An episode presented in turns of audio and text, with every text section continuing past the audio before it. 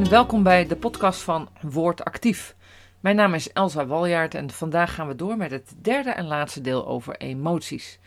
Ik wil in deze afleveringen nog een paar accenten leggen, met name als het gaat over emoties en geloven. Het eerste gaat over conflicten en emoties. Als christen mag je echt wel boos zijn of geïrriteerd of verdrietig. Als christen zijn we het onderling ook niet altijd met elkaar eens en hebben dus wel eens een pittig meningsverschil. En die kan ook heftige emoties oproepen. En ook dat is oké. We doen elkaar ook helaas pijn. Ik kan nog zo mijn best doen. Ik ben verre van perfect. Door mijn verwachtingen over een ander of door de verwachting van anderen over mij kunnen we teleurgesteld raken. Of ontstaat er een situatie waarin ik onrechtvaardig behandeld ben en ik terecht boos ben. Kortom, als christenen hebben we ook emoties en is het niet de bedoeling deze te onderdrukken of te negeren zolang ze mij maar niet lijden of een ander of mezelf beschadigen. De Bijbel waarschuwt vooral om in die emoties niet te zondigen. Dus als ik boos ben en ik scheld iemand uit, dan ga ik wel over een grens. Maar ben ik boos en gooi ik de deur een keer hard dicht, of ga ik naar buiten om even tot rust te komen, dan raak ik daar niemand mee.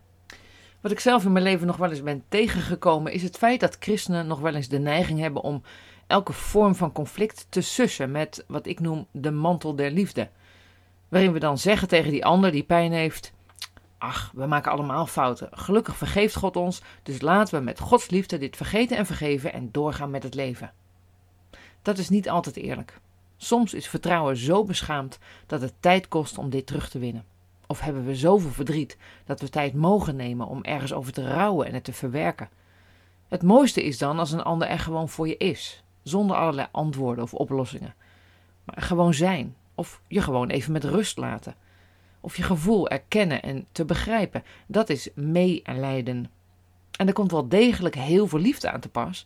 Maar een liefde die niet alles snel weg wil doen, maar ruimte geeft aan het verwerken.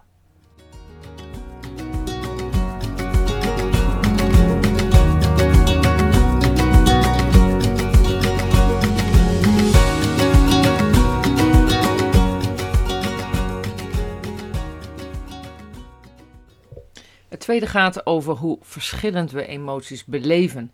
Sommige mensen zijn veel gevoeliger dan anderen en zijn bij het minste of geringste geraakt tot in hun ziel.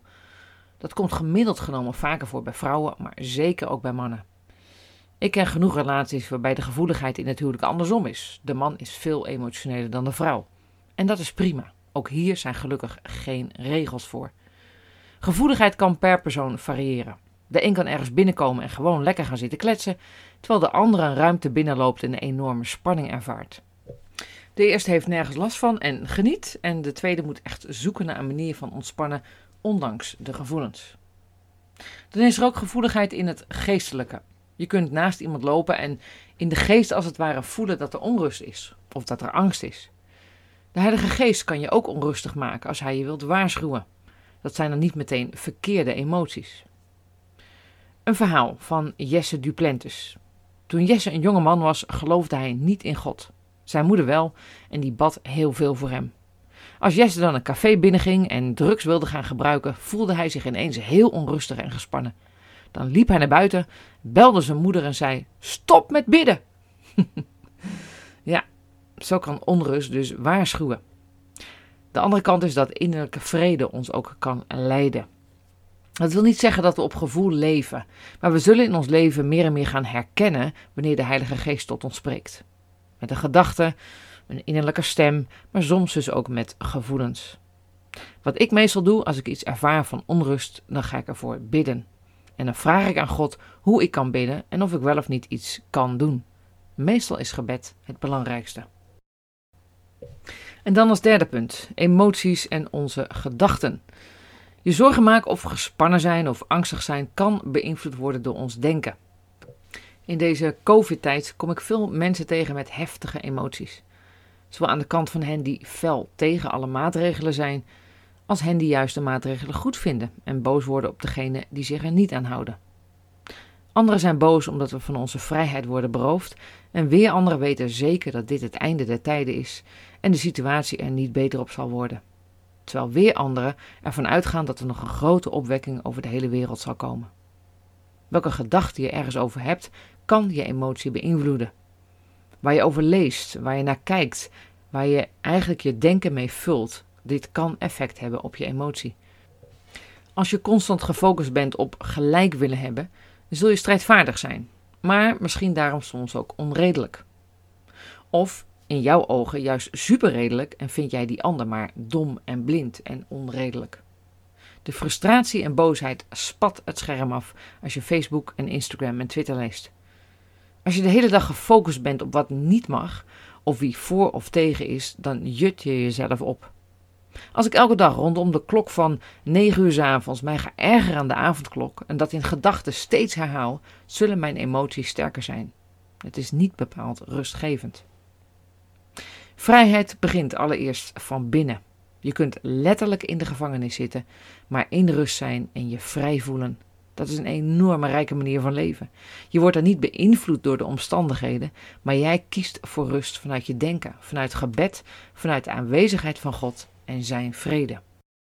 En dat heeft deels te maken met waar onze gedachten op gericht zijn. Hoe denken wij? We lezen in Romeinen 12, vers 2. U moet u zelf niet aanpassen aan deze wereld, maar veranderen door uw gezindheid te vernieuwen. Om zo te ontdekken wat God van u wil en wat goed, volmaakt en God welgevallig is. Daar staat ook wel, wordt vernieuwd in uw denken. Het gaat over het intellect, over begrijpen, over het combineren van gevoel en logica, over onderscheid tussen goed en kwaad en over oordelen. Veranderen in denken, zodat we ontdekken wat God wil. Te midden van allerlei emoties is het zo kostbaar om ons te focussen op Jezus. Het leven draait wat mij betreft om Hem. De zingeving gaat over het eeuwige leven en de relatie met Jezus. En die is er elke dag, los van omstandigheden. En we kunnen er elke dag zijn voor elkaar en God vragen om Zijn nabijheid en vrede en Zijn wijsheid. Ik sluit deze podcast over emoties af met Jacobus 3. Jacobus 3 vanaf vers 13. Daar staat: Wie van u is wijs en verstandig? Dat kan alleen maar blijken uit iemands goede daden en liefdevolle wijsheid. Maar als u door jaloezie en eigenbelang vol wrok zit, kunt u zich nergens op beroemen. Dan zou u de waarheid geweld aandoen. Want jaloezie en egoïsme lijken in de verste verte niet op Gods wijsheid. Nee, ze zijn aards, ongeestelijk en duivels. Waar jaloezie en eigenbelang zijn, vindt u ook vaak wanorde en meer van dat kwaad. Maar de wijsheid die van God komt, is bovenal zuiver. Zij is ook vreedzaam, vriendelijk en beleefd. Zij is bereid te praten en anderen gelijk te geven. Ze leeft intens met anderen mee en doet veel goed.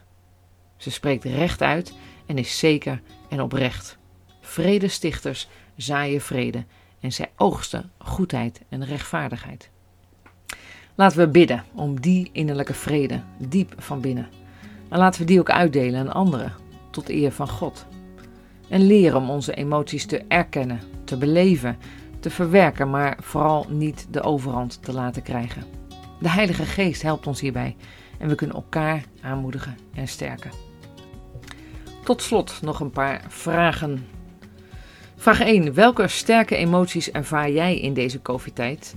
En hebben deze emoties de overhand of kan jij de emoties prima hanteren? Vraag 2. Heb jij wel eens ervaren dat een moeilijke situatie te snel werd afgehandeld met we vergeven het en klaar? Hoe had je dit anders gewild? En vraag 3. Wat zou je kunnen doen als emoties je overheersen of beheersen? Heb je een plan? Bedankt en tot een volgende podcast.